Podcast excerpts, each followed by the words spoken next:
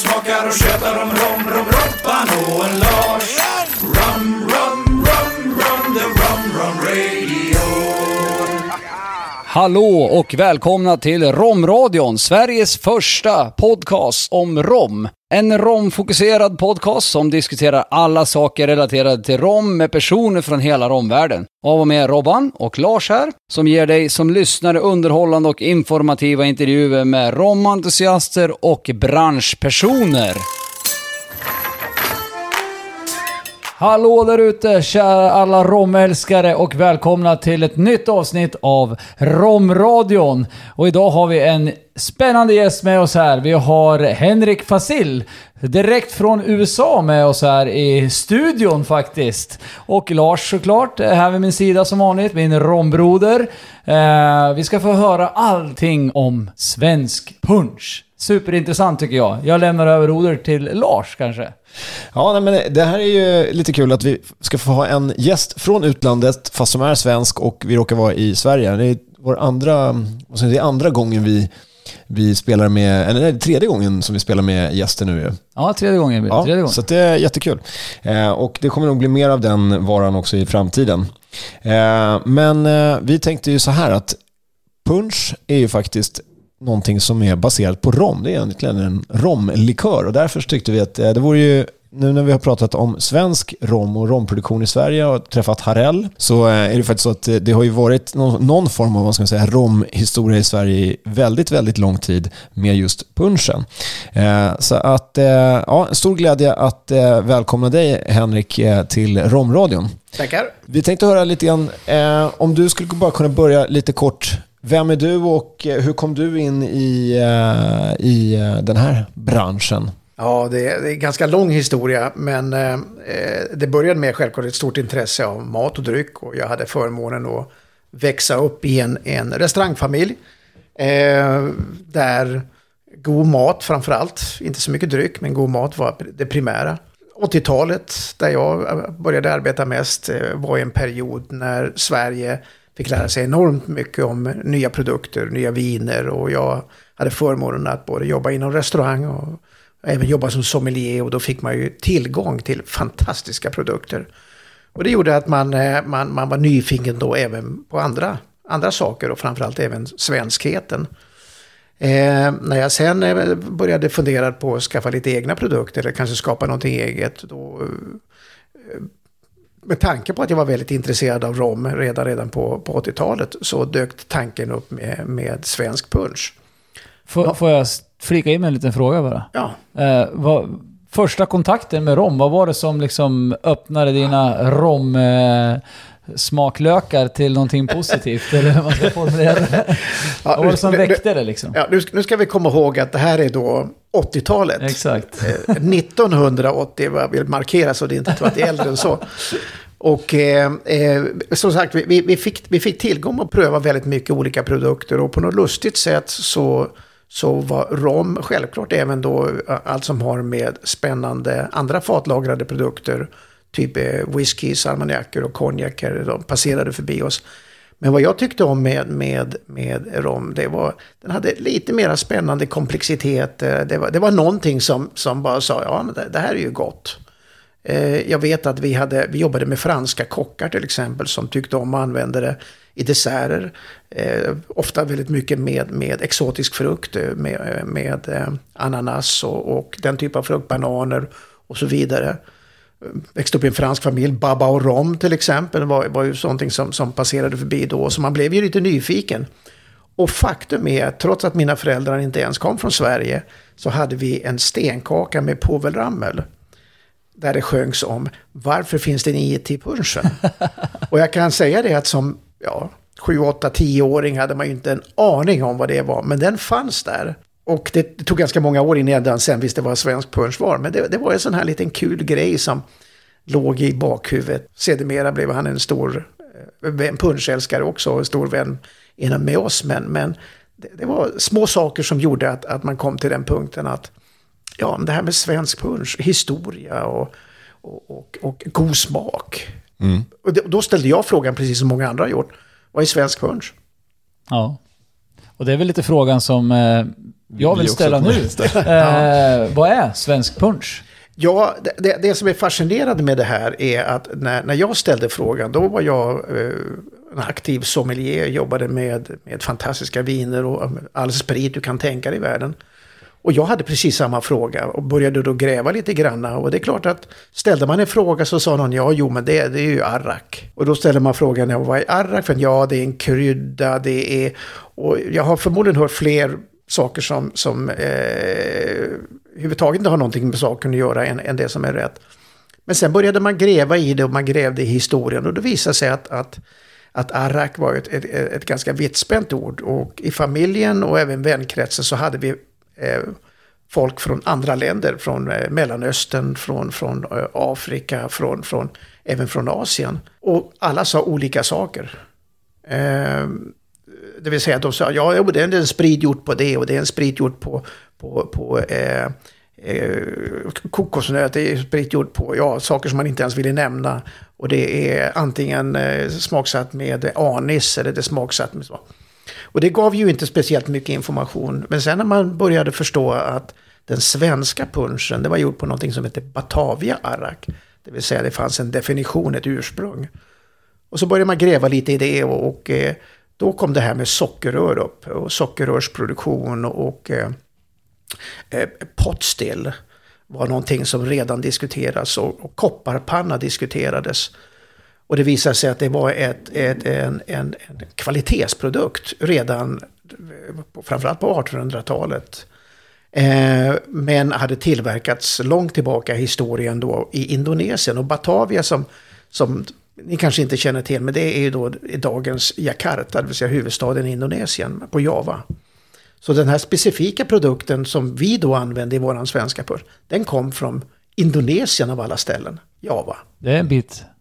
Ja, bit, eh, och, och, och då kan man ju ställa sig Inte frågan... helt logiskt liksom. Nej, det fanns ingen som helst logik i det hela. Eh, Så att, eh, och det här var då 1992 började jag fundera på det här. Och hade tur att få kontakt med, med bra leverantörer och ställa frågan, vad är Batavia Arak för någonting? Och eh, som med många andra produkter så kom det här via Holland. Holland hade ju länge jobbat med, med Ostasien och eh, medan England jobbade framförallt på, på Karibien då. Och eh, eh, orsaken till att Sverige var där är att ja, ja, de ville ju också tjäna pengar. Ostindiska kompaniet kom till. Eh, och det här var eh, på 1730-talet. Det här var en av de första båtarna som den svenska punschen kom in i. Det var alltså 1733 är det magiska datumet. Eh, september 1733 så kom den första lassen med Batavia rakit. Men eh, orsaken till att det kom hit det var ja, händelser eh, utanför mångas kontroll och en Rex Svesia som den här båten hette hamnade i Jakarta. Av en del legala skäl. Utan att göra den historien jättelång. Och de som då var inköpare på de här båtarna var engelsmän. Så att eh, de stannade där länge, de behövde sprit, de behövde göra sin rom punch. Och där har vi då en, en, den riktiga början på hela historien. Och i och med att de hade stannat där ett par månader behövde de något att dricka på vägen hem. Så de köpte ett par fat Batavia, både för att ha, för att ta med sig hem och sälja. Så nu är vi alltså 1733, januari 1733, så åker Rex Vesia hem tillbaks mot Göteborg. I lasten så har de den här Bataviaraken. Och vad man då gjorde med den var rompunch. Rom, socker, citron och vatten. Och eftersom eh, eh, båten också kom från Kina så fanns det förmodligen lite te och eh, lite annat som man kunde stoppa i det här. Ganska enkel alkohol, men dock kvalitetsmässigt sett väldigt erkänd redan på 1700-1800-talet. Och så när man kom till Göteborg då så, så hade man helt plötsligt med sig en punch. Och du vet, i Göteborg så säger man inte punch, punch. Och stoppa ett extra i. Och så blev det då helt plötsligt en, en, en dryck som, som fastnade i den svenska medvetenheten. Man gjorde ett bål, det vill säga en punch med rom, och i det här fallet Bataviaraken. Och det är fascinerande, Det är 1733 september och så fortfarande finns kvar. Ja, det är ju häftigt. Men eh, då drack man den rumstempererad eller? Ja, tänk er själva, ni sitter på de här båtarna, eh, det är kallt och det är dragigt och man vill ha lite att dricka. Och det var ju så att man, man besättningen fick ju alltid sin ranson. Och sen behövde man då lite socker, det var bra för energin. Och så behövde man lite citron. Mot skörbjugg. mot skörbjuggen. Och sen så kanske man smaksätter, för det kanske inte smakade alltid så himla bra. Och vattnet man hällde i kanske inte smakade så himla bra. Men, men, men, men man skapade den här drycken, eh, eh, rom punchen. Det hade ju inte egentligen några andra eh, idéer med att, än att de skulle ha någonting att dricka helt enkelt. Men man drack den varm och eh, och det var en enkel förklaring, man var tvungen att smälta sockret. Och man smälte sockret plus att man ville ha varm dryck ombord. Så att när den kom till Sverige så antog man och självklart behövde värma vattnet, eh, alkoholen, för att smälta sockret.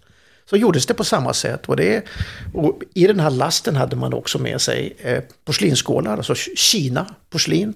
Man hade koppar med öra, för det var ju varmt. Och därmed, från det utvecklades också våran svenska punschkopp. Lite produktutveckling helt enkelt bara. Eh, ganska logiskt. Ja. Och, eh, och sedan så, eh, eftersom den här var en ganska dyr dryck, så blev det ju självklart då, vad ska vi säga, den, den högre stånden som hade råd att, köpa in det här och blanda. Och på den sättet utvecklades den inom konceptet rom punch. Kajsa Weier hjälpte till och gjorde massa recept.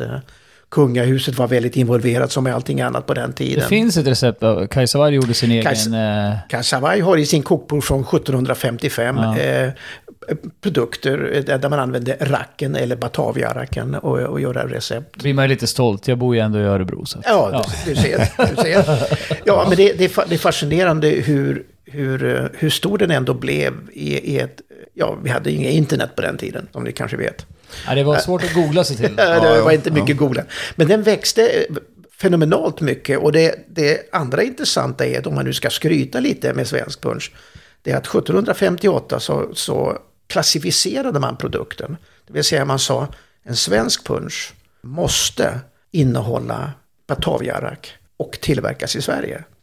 Och det, det betyder att, att det, då var det bestämt redan 1758 och det är nog få produkter i världen som har en sån tidig, vi kan kalla det för en officiell klassificering. Ja. Du fick inte göra någon annanstans och den skulle ha, den största basen skulle vara eh, bataviarak. Det är Fascinerande. coolt. Det är coolt. Och Det- det, det är Det är som du synd säger. att det inte lever kvar riktigt. Eller? Ja, alltså, och, och sen, om vi nu ska gå in på riktigt tråkigheter som till exempel Livsmedelsverket och, Ja. och, och eh, Europeiska unionen och sådana grejer, så är svensk punsch, om man då tittar på, på eh, den internationella klassificeringen, så är den svensk punch, eller Swedish punch, är en klassificering. Ja. Och enligt dem så ska man behålla, ha minst 40% bataviarak. Och sen får man använda andra spritsorter för att göra.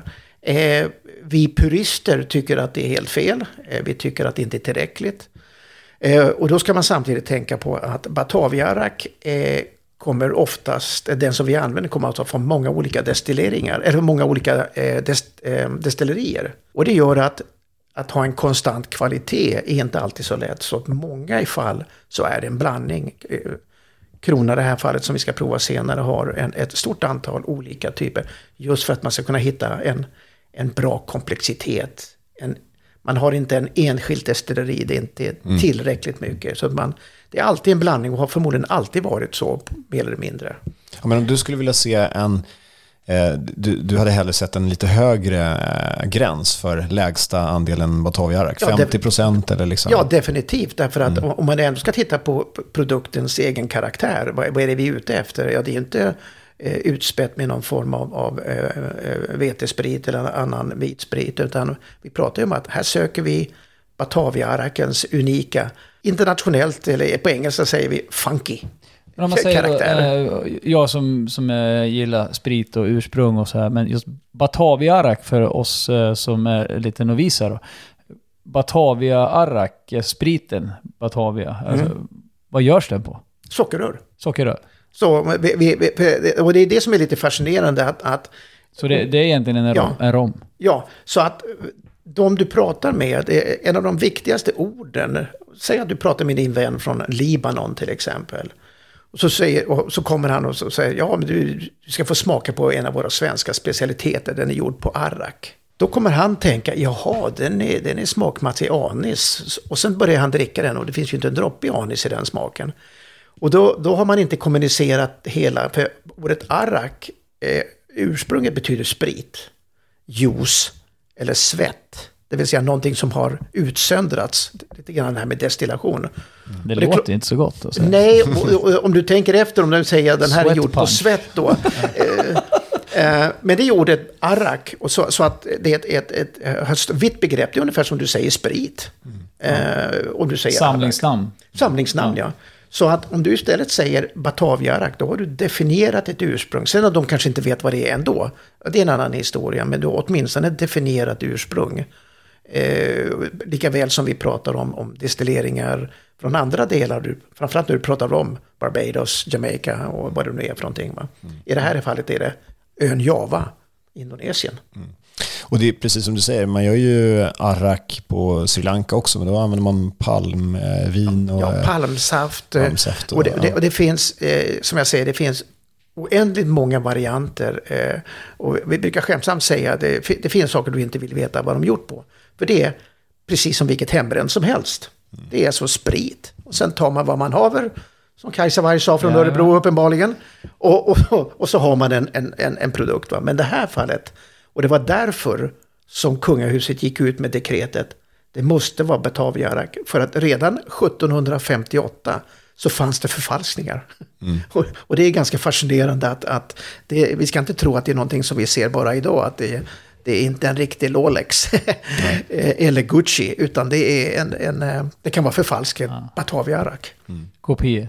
Det kan vara kopior redan då. Men, men eh, någonting som jag... alltså, Jag googlade och läste lite grann om, om punch och försökt sätta mig in lite grann i det här. Så att, eh, men, men det känns som att det fanns en uppsjö av svensk punch eh, way back. Alltså vi pratar 1800-talet. Ja, oh ja. Och, och sen Ja. hände det någonting. Jag, jag säger så här att det som är återigen mest fascinerande att den, den förändrades inte speciellt mycket. Jag menar väldigt ofta om någonting börjar så pass länge sedan som, som 1733 så brukar man se ganska mycket förändringar. Som ett exempel kan jag säga att i slutet på 1800-talet så kom ungefär samma recept till Amerika under konceptet punch. Också med bataviarak, också med vatten och, och citron och, och socker och sådär. Men där fastnade den inte enligt det som vi har med bataviarakan, utan den fastnade som en punch, ett bål. Och säger du punch till en, en, en amerikan till exempel, så betyder det, ja, vad har du hemma? Och så häller vi ner det och så stoppar vi lite frukt i det. Och, och där ser man då skillnader. Och det som är fascinerande, det var att i Sverige så fastnade den inom det här segmentet. Jag tror säkert att idén med att, att, att det fanns mycket pengar bakom, det var kungahuset stod bakom. Och det faktum att vi uppenbarligen tyckte om det. eh, att den fastnade och blev... Skulle vi få en flaska från 1733 idag så skulle vi förmodligen känna igen oss. Vi skulle förmodligen säga att kanske spriten inte är fullt så bra. Eh, För destillationskonsten dock har utvecklats en hel del även, även på, på eh, Indonesien. Men, men vi skulle ha känt igen oss. Och det är det som jag tycker är fascinerande med den här produkten. Att den, den finns fortfarande kvar 288 år senare. Men, men du nämnde ju att, att eh, produkten ökade sen. Ja, en av de stora grejerna var ju att man började ha flaskor. Innan 1840-talet så tog man sin lilla behållare och så gick man till spritbutiken. Och så fyllde han på från ett fat. Och så gick man hem och så gjorde sin punch. Men 1700 eller 1840-tal så har vi då herrar Grönstedt och herrar Karlsson, eh, eh, Cederlunds. Och det här med flaskor började bli mer populärt. Flaskor som såg ut ungefär som den du har framför dig här. Ja. Och eh, Då står det faktiskt en, en, en kronan punch här, Swedish punch, framför mig här. Ja, och det är en väldigt traditionell spritflaska. Den heter faktiskt Cognac så det är en fransk flaska. Men, men det var en typisk spritbutelj, förmodligen därför att det var en enkel att göra. Ehm, och det som då också kom till, det var ju det här med, med eh, varumärken. Då, då, då helt plötsligt kunde man sätta en lapp på den här flaskan där det stod Grönstedts punch eller Cederlunds punch. Och det blev ett varumärke. Det som man också tror det var att man började kunna dricka den kall därför att då kunde man ta hela flaskan och stoppa ner den i is. Och det var då ungefär som man kunde göra då med brännvin och som då började också bli mer populärt. Man kunde kyla ner den mycket enklare. Så därför fanns de här två alternativen. Drack man den som den var, då var den alltid kyld. Eh, om möjligt. Och sen hade ju då slutet på 1700-talet den här med ärtsoppan kommit via, via eh, eh våra eh, militärer. Som då behövde någonting att dricka till sin ärtsoppa. Och, och tog Så- man tag i vad man haver så- och där så- stod en flaska Så punsch. var det inte när jag gjorde militärtjänsten, att man fick punsch till ärtsoppa. Nej, men du är för ung, det är därför. Ja, Det, det var, det fel var, århundrade. Men det gjorde du när jag var i flottan. på officersmässan så fanns Ja. det punsch. Och, och, eh, men, så, så, så det fanns de här två sidorna, men, men det, det normalaste bland gemene man som hade råd, det var ju att man drack en kall. Och, och det ser vi då, eh, utvecklingen, det, det finns fantastiska historier om vad man försökte göra statligt sett, att, att minska konsumtionen. Ytterligare skatter, man la på en extra skatt mellan fem och sju på kvällen för att folk skulle då gå hem istället för att sitta och dricka på baren. Nu pratar vi fortfarande 1800-tal, vilket är fascinerande, men allt det här med att försöka styra, det fanns redan. Och sen kommer vi in mot slutet på 1800-talet när, när det började bli mer och mer sprithandlare. En, en, en, en sprithandlare med någon form av eh, heder hade sin egen punsch. Eh, de hade sina egna konjaker, mycket fransk förstås, viner, champagner och sådär. Fascinerande. Och sen kring sekelskiftet, då dracks det ungefär 5 miljoner liter punsch i Sverige. Och vi var väl kanske ett par hundratusen som hade råd, kanske. Det var ju grosshandlarna och det var ju punschverandorna. Och eh, eh, det var kopiöst. Eh, det- vi Det är har också hört, häftigt att det kallas för punschveranda. Alltså, Ja, då där- har drycken tagit över. När en, bygg, alltså en, Fullständigt. en del i en byggnad eller i en restaurang får kallas för punschveranda generellt. ja, och jag menar i, i hemmen om du, tar, de- om, du, om du tar de här grosshandlarvillorna, eh, framförallt här kanske utanför Stockholm men även utanför andra eh, orter. Där satt ju herrarna då, efter de hade skickat iväg tanterna till stan igen, så satt de där efter middagen, en cigarr, alltid cigarr, och kylpunsch. Ja. Enligt Paul Ramels gamla devis, varför finns det ingen is i punschen? Och det, det var så det konsumerades. Ehm, och, det, och sen ser vi ju då här under början på 1900-talet att det här var ju en festlig produkt. Skulle det firas någonting, eh, du vet, eh, Vega, eh, Nordpolen, eh, vi har Katarina hissen byggdes. Då, då var det ju elevatorpunsch och det var Vega-punsch och det var något, jag tror det var någon kungligt barn som föddes, ja då blev det någon punsch med det också. Och, så det var någonting som var både festligt och eh, men så finns det också väldigt roliga små anekdoter. Det var eh, Cederlunds hade sin produktion eh, i, i Strömmen. Det, fanns det finns en liten ö däremellan, så där hade de, hade de produktion där. Och av misstag så hade de fått in saltvatten istället för sötvatten.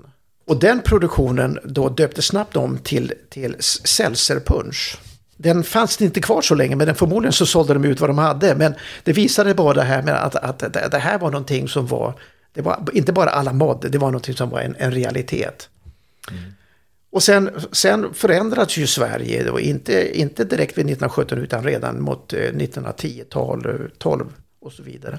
Så blev det så att Vin och Sprit och Systembolaget bildades. Mycket hände då, det finns många långa historier kring det, men en av nackdelarna var att vi fick ett, en begränsning på antalet märken. St- I slutändan så hade vi i princip bara eh, eh, Grönstedt, eh, Cederlunds, eh, Platins och eh, vad hade vi med? Vi hade Grönstedt, Platins, Cederlunds, Flaggpunsch. Ja, Ka- Karlshamn. Karlshamn. Ja, ja, just det. Och de, i princip de som fanns kvar. Och de levde till och från lite grann. Eh, och det är väl där, när man då läser svensk punschhistoria, som man tror att historien slutade. Vilket då inte alls är sant. Nej. Så tittar vi på, på Grönstedtsen till exempel, de hade tillverkning även på 20-talet i, eh, i Tyskland, norra, norra Tyskland. Eh, eh, väldigt klar orsak. Norra Tyskland var en stor eh, romdel. Alltså älskade rom där och all rom som kom in till Tyskland kom då in till Nordtyskland. Så det fanns en, en, en, redan en direkt koppling när vi nu pratar rom här. Eh, och den fanns kvar då en liten bit in på 20-talet. Men vad vi inte vet om, eller de flesta svenskarna vet om, eh, är att eh, den svenska punschen började exporteras utifrån där. Emigranter tog med sig, det är klart man tog med sig en flaska punsch när man åkte iväg till de, till de nya länderna. Och eh, det som jag tycker är helt fascinerande är att idag hittar man punschrecept, det vill säga punschcocktails, inte punschrecept som vi dricker, utan punschcocktails. Alltså våra, våran punch i Ja, cocktails. just det. Men, eh, och där är redan i slutet på 1800-talet, början på 1900-talet. Jag var i, San Francisco ett antal, antal år sedan. Där stötte på en, en, en cocktail där del av den var svensk från 1899. Och då börjar man tänka, vad, här har jag aldrig hört talas om. Coolt. Och, så, och sen då man då knaprar sig fram lite i historien då, en, en av de mest berömda internationella cocktailsen heter Dr. Cocktail. Och den är från 1916. Och den består av två delar svensk punch, eller i det här fallet kronan som vi serverar den, och en del limejuice som man sen skakar. Som en daiquiri ungefär, för att svensk punch innehåller ju socker. Det är som en korsning av en eh, någon tiki-variant med en klassisk Ja, det, det, ja det, det är som en daiquiri helt enkelt. Ja. Du har ju rom och så har du sockerlag och så har du då... eh, och sen det finns andra klassiker som heter Diki Diki som kommer 1922. Och sen självklart så kommer vi till då 1930-tal och 1930-tal, 20-30-tal, USA, London, Savoy, Waldorf Astoria, Rainbow Room och sådär. Det är massor av svensk punch. Guldkant då? När kom... Det är en Guldkant- svensk uppfinning va? Ja, Guldkant kom ju lite senare. Eh, jag tror att en av de få kända svenska cocktailsen är just Guldkant. Och det berodde ju ofta på att, att eh, vi ska komma ihåg att som många andra typer av sprit så har även svenska punchen utvecklats. Eh, och förr i tiden så var den väldigt söt och tyvärr, vi skulle förmodligen tycka så i alla fall idag, var kvaliteten på Bataviaarken inte fullt lika bra som den är idag. Och eh, för att göra den mindre söt, konjak, då, då smakar det lite bättre. Mindre sött, det blir lite mer alkohol. Lite mer sting i den. Ja, det, det blir lite mer komplexitet. Så guldkant var ju en sån som kom till. Men det fanns ju också drinkar som till exempel en punch royal. Vad använder man då? Jo, självklart eh, champagne. Eh, precis som man gör med en mimosa eller en, en key royal eller liknande. Punsch och sockerdricka, klassisk grosshandlargrogg. Grosshandlargrogg. Och, och det är lite grann av samma princip. Det blev lite för sött. Idag skulle det kallas för eh, punch sprits. Ja. Ja, just det. Jo, men, men man, man hade ändå den här kreativiteten. Men vad, vad jag har försökt eh, och vad jag har lärt mig, jag har ju ändå sysslat med punch i 28 år. Det var just att, att eh, jag är så fascinerad av vad vi inte vet om svensk punsch. Det vill säga hela livet utanför Sverige. Och det är just som jag nämnde då redan tidiga cocktails, framförallt i USA. Eh, och sen har vi då, eh, eh och vi hittar många i i cocktailböcker redan från eh, 1910-talet. Men den som jag upplever som den mest kända, eh, som du säkert vet och många som, som lyssnar på oss, det är den så kallade Savoy Cocktail Book. Ja. Från Hotel Savoy i London. Och när jag säger att det finns 22 cocktails i den som har svensk punch i sig, då fattar inte folk. Wow. Och, och, det, och det säger jag också. Det är det som är så fascinerande. Det intressanta på den tiden att man, man ser att det fanns en trend. Man använde vissa typer av produkter för att blanda de här cocktailarna. Och det var ofta gin. Det var ofta eh, Canadian whisky, vilket då var eh, rye, alltså rågwhisky. Eh, och man, titt, man såg ofta då vermouth. Alltså, vi pratar ju Negroni lite grann och sådana grejer. Vermouth. Det är ju faktiskt Negroni Week. Ja, just det. Negroni, Rick. Och, och det här är då 1930-tal, den här boken skrevs första gången 1930. Och då hittar man fransk vermouth och man hittar italiensk vermouth. Och oftast var de cocktailarna en, två, tre spritsorter, max. Förutom Dr. Cocktail som bara hade svensk punch och lime juice. Så att, att det, det, det fascinerande var då att den var så känd på den tiden. Och då hade vi suttit på Rainbow Room i New York, vilket jag har gjort. Högst uppe på taket där, inte på taket men i baren förstås och druckit en, en, en Kronan cocktail i det här fallet, men en svensk punchcocktail. Och de har också haft det på 30-talet och titta över New York. Så förstår man inte riktigt, men varför känner vi inte till det här? Det, det är en, en, en, en del av den svenska punchhistorien som är helt blank i Sverige. Ja, men jag tror just cocktailhistorien i Sverige är ju blank. Ja, Alltså, ja, det kanske Alltså vi, det vi är kanske ju där- väldigt sena, vi är ju väldigt bra idag. Ja. Men vi har ju varit väldigt trögstartade. Eh, Om man jämför med, med England och USA, eller britterna Ja, ja, och det ja, USA ja, men det- ja, det är bra framför allt. kommentar. Det är Och, och jag skulle nog säga Frankrike och Italien också för den delen. De har mycket längre historia när det gäller cocktails än vad vi svenskar har. Ja. Jag, jag tror att det är lite det som blev i Sverige med, med spritblandandet, liksom, det var just mycket eh, det här grogg-konceptet. Liksom. Alltså att det, vi blandade någonting med ja, sockerdricka eller vad det nu var för...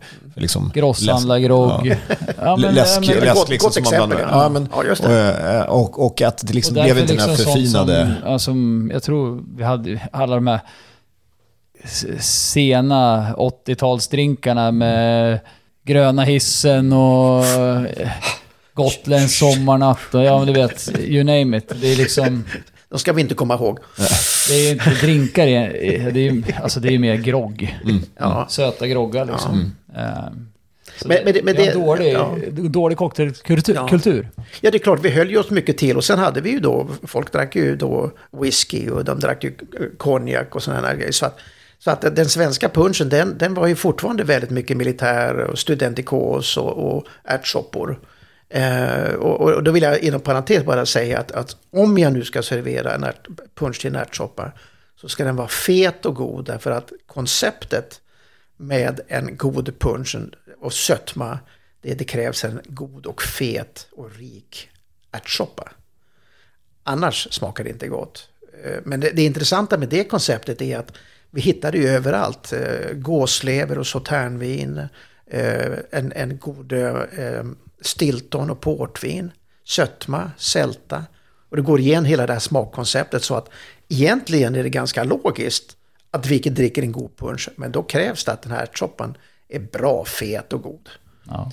Men det har vi ju märkt att, att det är också ett sånt här koncept som inte riktigt lever kvar så mycket. Och jag kan ju bara tala om att där jag nu bor i Amerika, det är väldigt begränsat. Ja, det är få eh, lunchrestauranger som idag fortfarande använder konceptet eh, ärtsoppa och pannkakor på torsdagar. Det Ja. finns ju, men det är inte Däremot jättevanligt. så har, kom vi fram till att vi äter raggmunk med fläsk idag. Och det är Både du tisdag. och jag, Ja, det är tisdag. Ja. Men, men det, det är intressant om man, då, om man då bryter ner en sån här god, eh, god, eh, dessert, eh, god matidé som ärtsoppa och pannkaka. Det är att, att vad jag har stött på många som då har avslutat, inte tagit den här ärtsoppan längre, men däremot pannkakorna. Och det är klart, är man då lite internationell och har lite sprit till den, lite, lite, så här, lite crêpe flambé med, med en Grand Marnier och sånt där, så kan man ju mycket väl göra en, en crêpe flambé suédoise förstås och använda svensk punch. Själv älskar jag att använda just svensk punch i, i mat, i desserter framförallt, i kakor, bakning. Tänk dig bananbröd. Glass. Glass. Jag tänkte bananbröd, bananbröd och en, en god rom eller en, en svensk punch till exempel. Det är bananer och rom, herregud, det kan aldrig vara fel. Bananbröd är ju liksom också så otroligt mycket jamaicansk rom. Alltså, det, är, så, visst. så det, det låter som en eh, Ja, det är hur gott som superkombo. Ja. Ja. Ja. Eller just flambera saker eller, eller, eller vad man nu hittar på för någonting. Eller. Så, att, så att det, det, det, det är det som är fascinerande med, med vår svenska traditionella produkt. Att den, den, den, är väldigt, den, är väldigt, den har väldigt bred möjlighet. Och jag är lite förvånad, men nu ska jag, jag är å andra sidan väldigt partisk.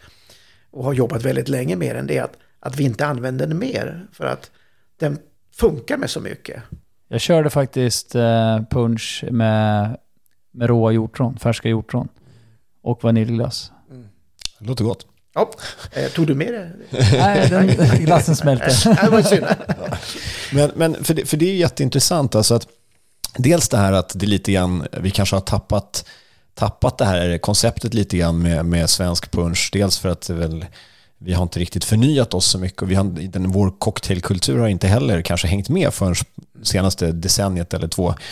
Eh, att det har hänt så mycket. Men du som har lite annan eh, utblick och, och, och liksom kontakten och boende i USA, hur, hur, hur dricker man, liksom, hur, hur funkar det här med att presentera en så klassisk, gammal och lite unik produkt på Ja. en marknad som inte har den här traditionella kopplingen? Liksom? Ja, alltså, i, i många fall så är det ju en fördel.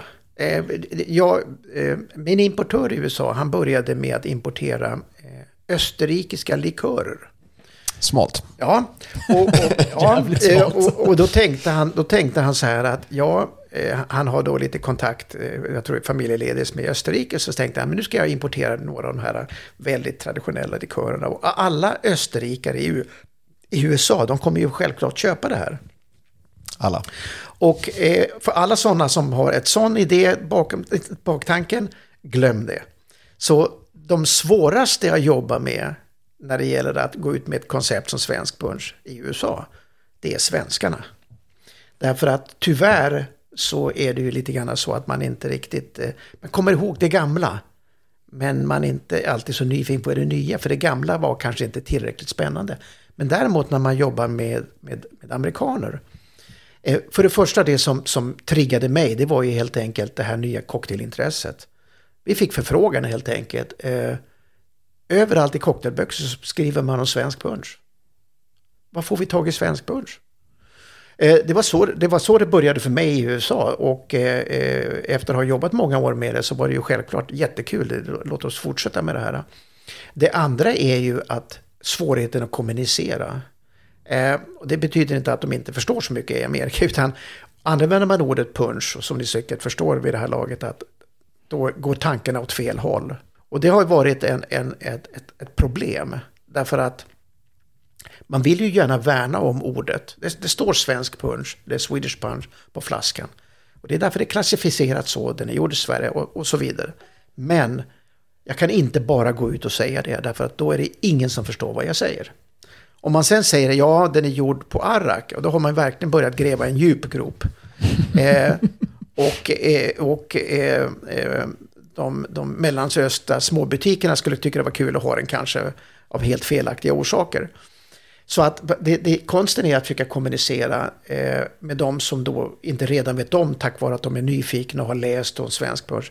Det är att just tala om att det här, ja, det här är rombaserat, det här är, är, är, och det kallas för svensk punch, eller den är klassificerad som svensk punch. Men sen måste man få det i glaset, för annars fall är det fruktansvärt svårt att få folk att förstå. Jag tycker det lät som en riktigt bra idé. Ja, det var din cue där. Så att, att eh, eh, eh och, framförallt, jag vet inte om, om vi ska prata om vad som finns i kronan, men det ger också kanske lite mera förklaring till varför, när jag är ute och pratar om det, eh, man kan referera mer till en så kallad romlikör. Mm. Men om, om, eh, nu, nu har vi ju fått upp kronan i, i glaset här. Om du skulle kunna ta och berätta lite grann, vad, vad, är, vad har vi i, i kronan? Ja. Vad är kronan för någonting? När, när, när jag då en gång i tiden började jobba med det här så, så var jag då fascinerad över konceptet först och främst. Jag var fascinerad över konceptet Sverige, Bataviarak, svensk punch och så vidare. Men som varande druckit massa goda saker, internationella likörer som eh, Cointreau, Drambuie eh, och liknande. Så förstod jag inte riktigt varför våran traditionellaste produkt inte kunde smaka kanske lite bättre. Mm. Lite mer balanserad, inte så söt och sådär. Så när jag började efterforska det här, då visade det sig att, att redan på sekelskiftet och, och eh, framförallt under 1900-talets början så började man blanda kommersiellt svensk punch med även andra spritsorter. Det vill säga istället för att ha eh, utspätt med, med eh, ren sprit eller liknande så använder man då gärna konjak. Man använder fransk rom. För att det var det som var oftast mest hängligt på den tiden. Mm. Jag jobbade mycket med franska produkter, Martinique och sådär. Och eh, så, så, min tanke var ju då, men okej, okay, varför inte plocka upp det här konceptet och se, kan jag inte addera, alltså bygga upp den här smaknyanserna och komplexiteten med att göra lite grann vad man gjorde på, i början på seklet. Så i mitt fall, eftersom jag var då stor fan av Jamaica-rom, så föll det automatiskt på, ja men Jamaica-rom måste nog vara bra. Och mina första försök och min första produkt som lanserades, den hade då Bataviarak, en, en utvald grupp sådana. Och sen hade den då Jamaica-rom. Och det gifte sig väldigt bra tyckte jag. Eh, jag kan bara inom parentes säga, min första Bataviarak-proving var absolut hemsk. Eh, vi provade allt ifrån eh, relativt drickbart till ich. Ehm, och allt däremellan. Och ehm, jag ska inte säga mer så här när vi har mikrofon framför oss vad de berättade om vad Vin och Sprit köpte. Men det är en helt annan historia. Men det, det, fasciner, det fascinerande var att det fanns så många olika smaker. Alltså det, det var ungefär som att prata, prova olika typer av ja, whiskysar från olika områden, kanske i Skottland, eller prova olika rom från olika öar och sådär. Så det, det visade sig vara ganska fascinerande.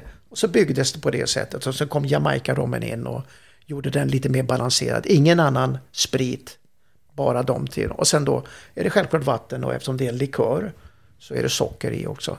Och där gällde det att försöka hitta den här balansen mellan sötman och alkoholen. Så vi, vi drog automatiskt ner sockerhälten för att få den här lite mer. Det ska inte smaka socker, det ska smaka sötma. Och det ska smaka rom. Den är väldigt fyllig. Ja. Fyllig med mjuk, skulle jag säga. Sen, sen när, när vi kommer då ett, ett antal år fram i tiden och, och eh, Amerika och världen skrek efter god svensk punch. En lätt överdrift. Men i alla fall. Ja, Eh, några skrek eh, då då vill jag gärna fortsätta den här utvecklingen. Och fortfarande tycker om rom ännu mer än vad jag gjorde på den tiden. Och hade fått jobba lite grann i USA där, där den här romkulturen verkligen började ta fart då. Och en, en, ett område som jag är väldigt fascinerad av det var ju Guyana. Lite funky, lite speciellt. Och framförallt ett destilleri som heter Port Merat då, som, som då som Magi. ger, ger den här lite unikheten. Så att, att när kronan kom till, då tänkte jag, ja men eh, jag fortsätter i samma koncept, jag tycker det här är kul. Och då blev det, eh, ett vinnande koncept var ju förstås Jamaica i rommen. Mycket Bataviarak, eh, det är väl över 50% Bataviarak i den här. Och sen så började vi leka då med Jamaica-rommen och Guayana-rommen som faktiskt är nästan 30%.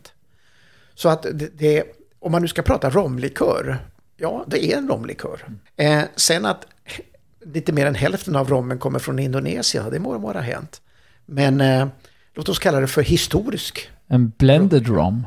Ja, en historisk romlikör. En blended romlikör. Ja, Eller? faktiskt. Ja, exakt. exakt. Och det står ju faktiskt här på flaskan så står det också ehm, The unique blend of rum from East and West Indies. Så där Ja. har du ju verkligen Ja. fångat... Eh, Ja, vi vill ju tala om att det finns ju väldigt mycket historia i det här. Jag älskar historia personligen och jag vill ju förmedla att, att glöm inte att det här är kul, det här är historia. Men, eh, och sen samtidigt så har många frågat mig varför är den på 26 procent? Och jag har läst och grävt i böcker och min slutledning är att när man då kom och skulle göra sin, Batavi, eh, sin punch så tog man förstås en sprit som var 60-70 procent, kanske ungefär. Det visste man ju inte riktigt. Nej. Och så tog man ju då socker i, lagom mängd och så tog man och spädde ut allt det här tills det smakade okej. Och sen så hade man lite, kanske lite teblad och så hade man kanske lite eh, den här eh, citronjuicen. Och resultatet sen när man lyckades, man kom till den punkten att man började lära sig att mäta alkoholmängd. Det var ungefär förmodligen 26 procent. Det är den enda del av historien som jag kan relatera till just de här. 20. Jag tycker att det är en väldigt spännande nivå. Den kan vara lite högre om man vill. Eh, Kanske 28, 29 men, men man vill inte att alkoholen i sig själv Nej. ska ta över. Och i och med att vi har lagt in så pass mycket estrar och aromer både från Guyana, Jamaica och från den här lite funky Batavian. Då, då, vad vi ger här det är ju komplexitet, som du säger mjukhet och eh, det är en, eh, jag vet inte om vi är den längs, lägsta nivån av all punschsorter. Men jag tror att det är mycket lägre ska man inte heller gå för då börjar man tappa andra aspekter jag tänker på sötman. På sötman som ska finnas där. Sötman ska finnas där för den balanseras då med de här eh, de kraftiga estrarna i, i rommen. Ja, det är tre, tre väldigt kraftiga romtyper. Alltså både Guyana, Jamaica och, och Oh ja, eh, oh ja. Arakan är ju extremt eh, Ja, esterrika och smakrika. Och, och, och, och har man då eh, eh, svensk socker i.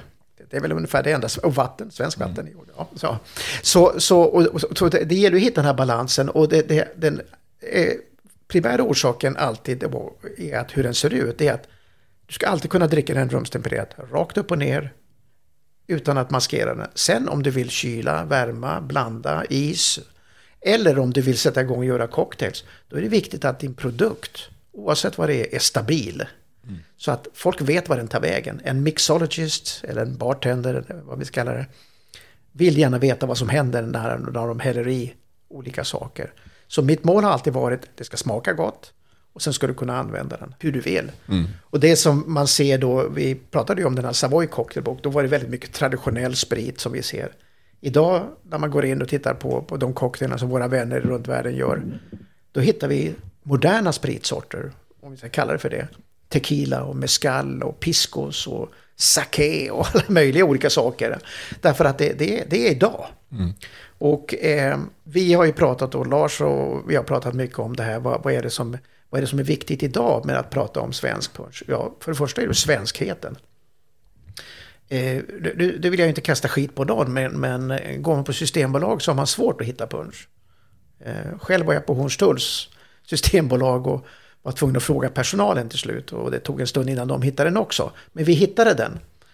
Och eh, om man då tänker på att hade vi varit i Armagnac eller i Calvados då hade hela väggen i, innanför dörren varit täckt av den lokala produkten. Men, men sen- just det, och sen samma sak, vi, vi vill prata Sverige, vi vill, lika väl som vi pratar goda svenska ostar så pratar vi om god svensk sprit. Och sen tycker jag, tycker jag om den här internationella aspekten att lika väl som Grand Marnier är ute i världen och är med i cocktails, vi ska vara stolta över att våran äldsta spritsort också kan vara där ute och leka. Så att, Det är jag det. Ja, häftigt. Jättespännande. Nu har vi fått eh, prova den här eh, rent och det är verkligen, jag tycker att den är jättegod som den är tempererad. Man kan mycket väl kyla den och eh, absolut servera den varm om man vill till ärtsoppan ju. Eller kaffet, Kaffet, Chokladbitar. ja, kaffe, choklad, dessert. biscotti, pepparkaka. Pepparkakan, fantastiskt gott. Men eh, vi tänkte vi skulle göra en, Ja, alltså jag tänkte ju att vi skulle fira lite Negroni Week. Eh, ja, och då är det dags för dagens eh, surprise.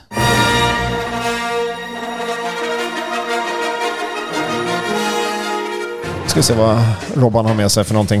Eh, det är som sagt, eh, det är lite spännande. Vi har ju två stycken det är två stycken eh, datum, eller vad man ska säga, här i, i september som ju har med det här eh, att göra. Inte, eh, inte för att Negroni Week har så mycket just med punchen att göra, men vi tänkte väl...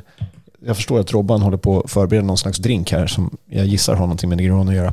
Men, men som du sa ju att, att 1733 i september, det var då punchen anlände till Sverige första Det var då gången. den kom. Då kom Rex Vesia in till Göteborgs hamn. Ja. Vi ska ju vara glada att, att, att Göteborg då, som dock är eh, Sveriges baksida, har, gjort någonting gott för oss. Men, skämt åsido, underbar stad. Eh, men men det, det var ju där det började, det var ju där de här Ostindiska kompaniet kom in och eh, eh, nu var i och för sig Rex Vesia byggd i Stockholm så att... Ja, ja. Men just det här att, att eh, det, det, var, det var där hemligheten började. Nu finns det historiskt sett referenser till Bataviarak eh, mycket tidigare. Som Bataviarak och eh, ordet Batavia är ju då eh, holländskt. Så det var en holländsk koloni. Holländsk koloni. Så att det, det finns referenser och jag har till och med hört att det eventuellt skulle ha funnits en liten flaska eh, Bataviarak ombord på Vasa. Mm. Ja, Jag har fått bekräftat att det, den innehåller någon form av rom. Men Ja, eh, precis. Exakt vilken typ av rom är, är oklart. Och, jag det. och jag, har för mig att, att i, den diskussionen så nämnde man någonting om byggarna, båtbyggarna var, det var någonting med Holland där också. Så att, så att Det är mycket troligt att det var uh, det Batavia. kunde mycket väl ha varit. Och det tycker jag, återigen, mer fantastiskt. Men vi har ju ett officiellt datum, eller officiellt tid, och det är alltså början på september 1733 när Rex Vesia kom in, efter nio månader då. Och, eh, eh, och det tycker jag är lite kul, för då kom mängderna och då kom handeln med den. Eh, de tjänade fruktansvärt mycket pengar redan på de första faten. Jo, eh, Ostindiska kompaniet var, anses ju i alla fall fortfarande vara Sveriges mest lönsamma företag genom, genom historien. Jag eh, köper ju en del fat, apropå det här med, med, med flottan och fat och punch. Och de eh, eh, i Torslunds Kagge, som gör otroligt mycket olika ekfat av alla Snidig kille. Ja. Eh, Superbra killar, både far och son. Fantastiska eh, fatbyggare. Och eh, de har ju alltså gamla, de här gamla punschfaten från, från flottan som står, som stod på museet. De står där. Så jag var faktiskt och tittade på dem häromdagen. Ja. Eller häromdagen, härom veckan. Ja. Uh, skithäftigt. De är asstora och vilka konstverk. Ja, ja. Det är inte, ja, det är, de är inte små och de är, det är mycket snickarglädje på dem om man Ja, säger det så. Det är häftigt. Eh, ja, en Negroni Week. eh, Och då har vi ju självklart eh, skvätt i, ja det är ju ändå en rompodd så ingen jävla gin. Förlåt, jag skojar. Ehm, men eh, så att det är en Rum Bar Silver från Jamaica. Eh, en av mina absolut favoriter när det gäller en Blanco Rom på 40%. Okej. Som är otroligt mycket smak. Mycket, mycket smakig. Eh, älskar den. Och den är en trea sån. Och sen en trea Campari självklart för att få en liten Negroni. Och sen eh, istället för eh, vermouth så har jag kastat i en trea Kronan Punch. 333. 3-3-3. Stirred det, on det, det ice. ska vara enkelt. Ska, Ja, inga krusiduller. ja. Lite citruszest bara på den så. Skål. Skål. på er grevar och baroner. Wow. Här kommer ju verkligen eh, rommen fram också. Det, det, det, det, det intressanta, eh, Lars och jag pratade lite grann om det innan du kom, för att eh, vad, vad vi har sett, eh, även internationellt sett, så har eh, under den här veckan och även eh, tidigare år, så är det många som har börjat just leka med kronan i, i Negronis. Det är klart, det gör man ju under Negroni Week, själv gör jag det också. Dock har jag använt gin, I'm sorry. Ja. Ja, det är Eh, okej för den här gången. Ja, men, men hans gin. Okej. Eh, men, eh, eller min egen gin. Eh, och det, men det, det fascinerande är just att, att eh, oftast när man tänker på den här med Campari så tänker man just på bitterheten. Och eh, i, i det här fallet så har vi Campari, så vi har rommen, vi har Ca- Campari för bitterheten och så har vi kronan för den här kompliciteten och sötman.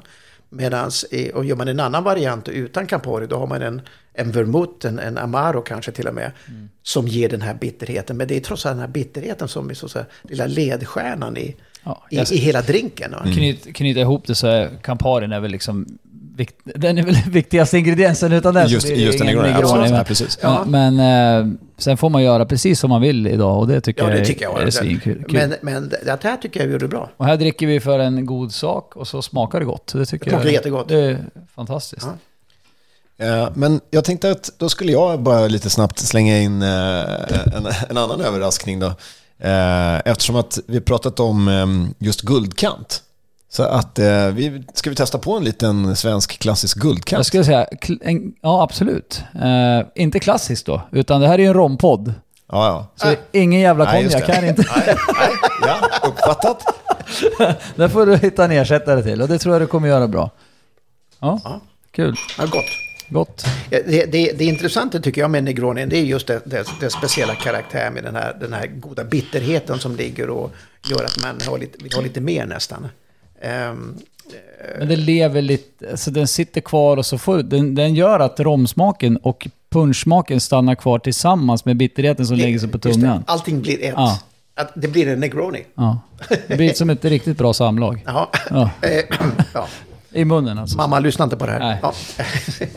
Eh, nej, men och, jag tänkte lite grann på det vi pratade om nu med, med punchen och punchens framfart i Sverige. Och att den är, det är en romlikör som är söt. Och, och jag tänker lite grann... Eh, jag och Lars pratade ganska mycket om, om i tidigare avsnitt, eh, speciellt när vi pratade om den spanska stilen av rom, som är ganska ofta sötad och tillsatt sötma och är lite rundare och mjukare. Och den har ju varit en isbrytare för rom-Sverige. Eh, som folk har tagit i sina hjärtan och, och öppnat upp allas ögon för den här härliga drycken som har så mycket mer än sötma, Ja. eh, vill jag tillägga. Men, men eh, det kanske är... Punchen kanske ligger lite grann till grunden. eh, Alltså till att vi gillar, det är ju den smaken vi, alltså jag ska vara helt ärlig, när jag smakade din kronan punch här på ett blindtest så skulle jag lika gärna kunna tro att det var, jag ska inte nämna några namn, men ett, ett eh, rommärke, eh, en Ja. rom som är sötad.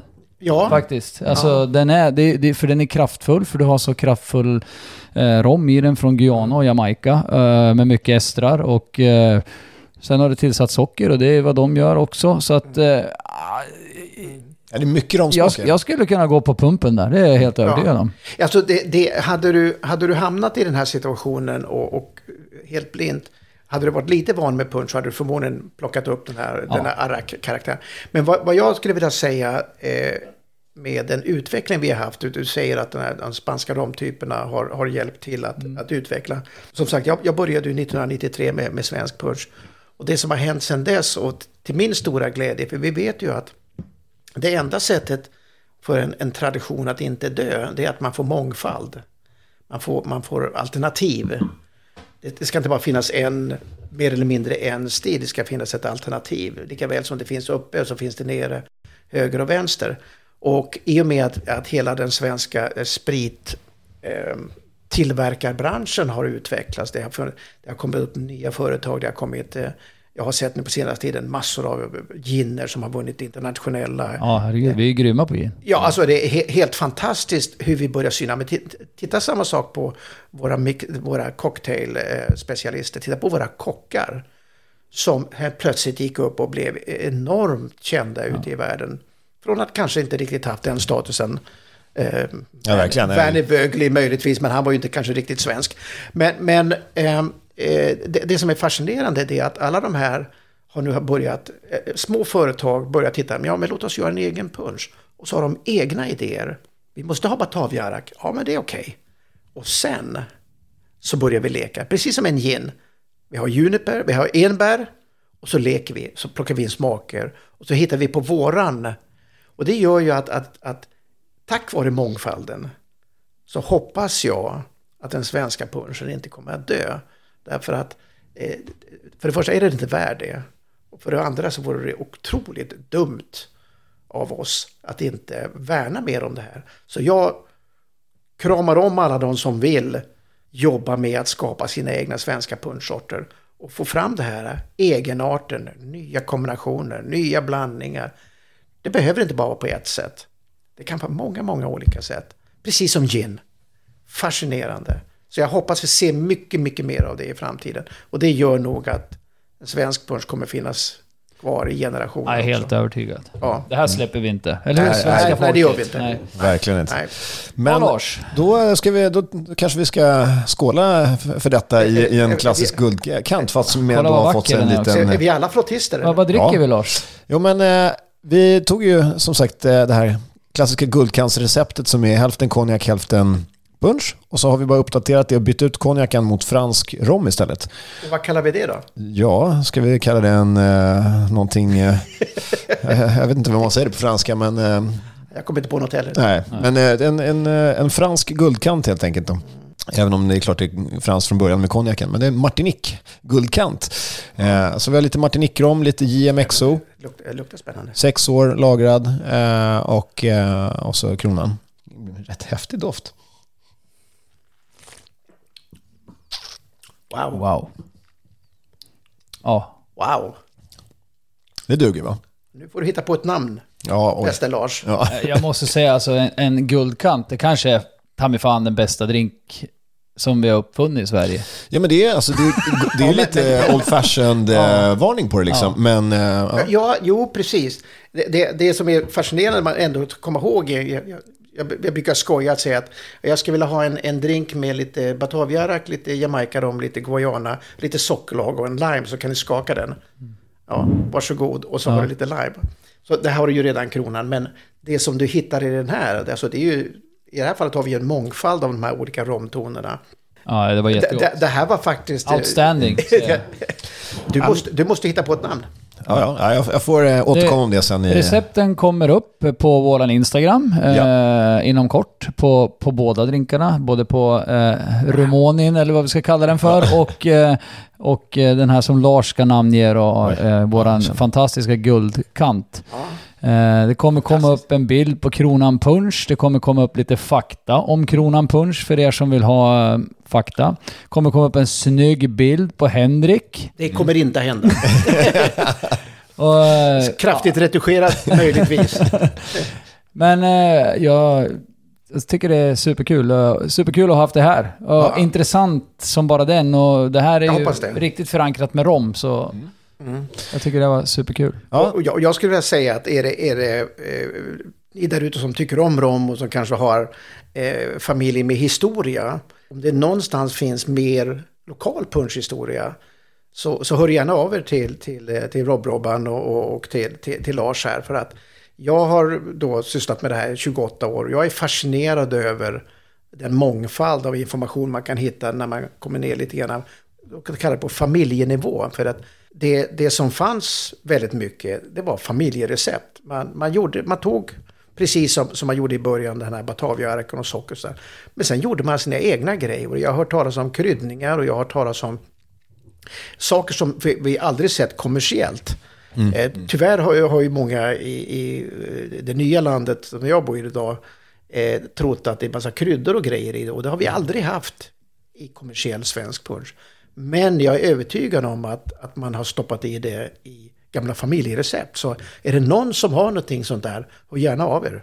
Det var en bra låter, uppmaning. låter som en Ja. korsning mellan snapskrydda, snaps Ja. och eh, punch. Hey, kärt barn har många namn. Ja. Eh, Det, det, låter spännande. ja. verkligen. Eh, Ja, men det var väl en bra uppmaning och dessutom så kan ju vi också passa på att uppmana om att eh, fortsätt. Vi har fått eh, faktiskt många som hört av sig med olika tänkbara tips på eh, framtida teman, olika frågor och så vidare. Så att, eh, var inte blyga.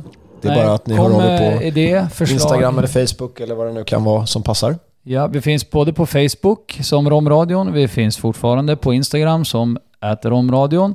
Och eh, har ni några frågor, skriv. Om ni har någonting som ni tycker att vi ska ta upp och prata om eller utveckla mera så bring it on bara. Vi, vi vill ha förslag och eh, det är bara att köra på. Så tänker vi köra på, så Det- länge ni lyssnar. Härligt, då tackar vi för oss och eh, kul att ha dig här Henrik. Tack så mycket. Ja, Tack så mycket. Och skål. ja skål då. Skål. skål.